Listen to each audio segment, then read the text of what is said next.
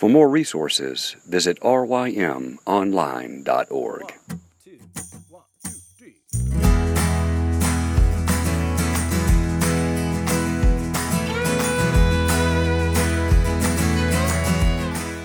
The Local Youth Worker is a daily podcast that's centered on five questions each week. Ranging from the practical to the professional, we're looking for answers to the questions you're asking. Whether you're in full time, part time, or even volunteer youth ministry, this podcast is for you.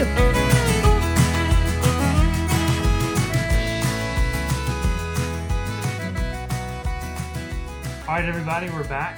Uh, we're here with Jaquelle Crowe uh, all this week. Uh, yesterday, we, we talked about some of um, her first desires in writing. Um, today, uh, our question for you, Jaquelle, is uh, what was it that fir- first fueled your desire uh, to write This Changes Everything? Some of your driving passions that were associated with, with this book.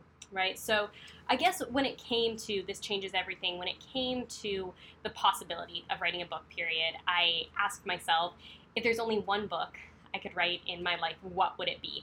And this was the book that I wanted to write a book for young people who were trying to follow Jesus, a book that didn't talk down to them or treat them like Absolutely. babies or junior Christians, but someone who took them seriously. And so uh, there were a couple factors that sort of contributed to that. First, I think this was the book that I wanted to read as a younger teen. Uh, I, I love reading, I love books, and books were a huge part of my spiritual growth and formation Mhm. And as I consider how books ministered to me so well, uh, I, I have really always been looking for a book that met me where I was as a young person seeking to follow Christ, dealing with unique challenges, unique advantages, unique gifts and opportunities, um, and that really pointed me to God's Word for this specific uh, situation of life that I was in. And I read so many really, really good books, but most of them were not written for teenagers. Yeah, sure. And, and so that was what I, the very first reason that I wanted to write this was because I wanted to read it. And that's the advice that Mhm. everybody tells writers write the book that you want to read. Well, that was absolutely how this changes everything started.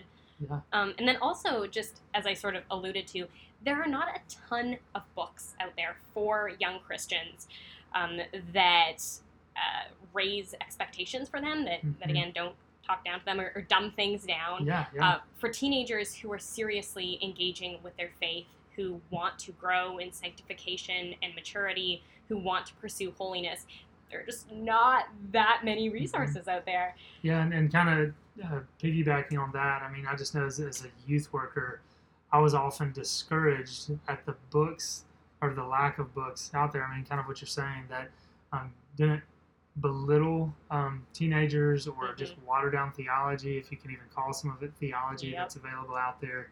Um, so oftentimes, what I would do is is take a book. I mean, Kevin DeYoung, for example, Mhm. extremely, um, I mean, just brilliant scholar, but communicates in a very accessible way and I would use a lot of his books to, to teach through to to students. So all that to say, there was a void in the literature um, of books like you- you're talking about, your book um, being one of those. So um, anyway, I know exactly what you're saying about that. Yeah, absolutely. And a lot of those books uh, really actually influenced me Mm-hmm. as I wrote This Changes Everything. And I, I think about books like Desiring God and, and Holiness by J.C. Ryle and uh, these Puritans. And, and I wanted to take a lot of what I had learned through that and, and just apply it to my life, apply it to the life of these young Christians. Yeah. Um, and then uh, ultimately, I very much wanted to use my words to serve my generation. That's that's why I write. That's why I, I seek to uh, really do all of my ministry to young people and, and speaking to young people and writing for young people.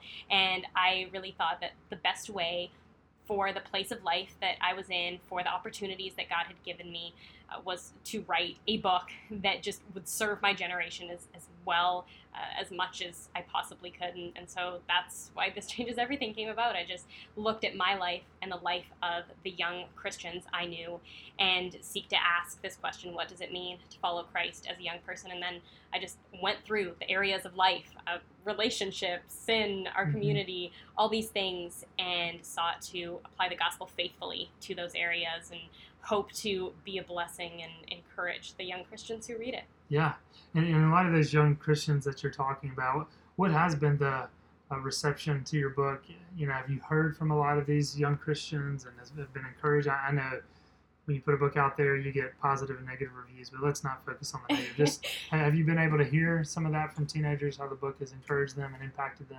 Yeah, I've got some really, really encouraging feedback, which has been so cool. Uh, pretty much all of the young people that have reached out to me, it's it's been positive, which has been such a blessing, and Mhm. has confirmed a lot of the things, and that I am not the only young person out there who is trying to follow Christ, who cares about my faith, who who takes these things seriously. There are a lot of young people who are are starving and craving someone to take them seriously and to Mhm. raise the bar, raise expectations, and call them to pursue holiness and uh, just really engage with them where they are and, and point them to Scripture. So Yeah. it's I've been grateful for that. Yeah, and have you heard from any? I mean, are there any teenagers that have reached out to you and said, you know, I'd never heard of Holiness by J.C. Ryle, but you, you cited in your book and you, you, you spoke about it, and are they picking up? You know, I think it's a 400 page you know volume. That's excellent, but has it sparked a passion in them to start reading some of these Puritans and others? Yeah, I've heard that too. And that has been one of the coolest things because Mhm. I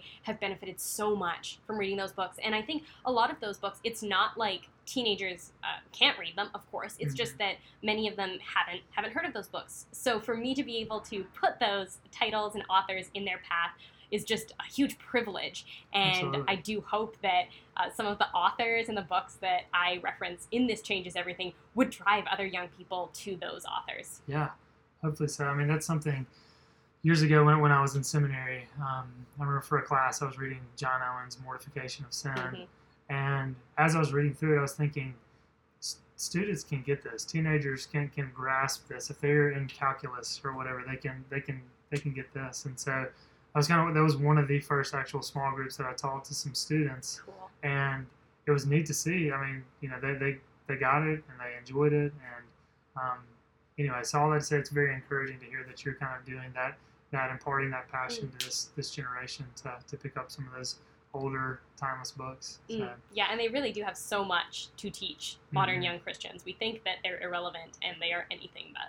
Oh yeah, yeah, and right along with that, you think of, you know, J.C. Ryle died in 1900, um, but then his Thoughts for Young Men. I mean, that's a book I've read I don't know how many times. Yeah. With with guys, I mean, to, to see a teenage guy, you're reading that book with him, and he thinks, you know, this is so relevant to where I'm living right now. Mhm. You know, in 2017. Um, yeah, it's it's excellent. Yeah, and that's a killer book. I recommend it to young women too. I mean, Oh, yeah. any young person. it is so applicable, yeah. and it's just crazy when you're reading it. Aside from a few like historical things, most of it is like this could have been written today. Oh yeah, absolutely. Yeah. Um, well, anything else you want to add to that? No, I don't think so. That's good. All right, thanks, Shaquille. Absolutely. Thank you, John.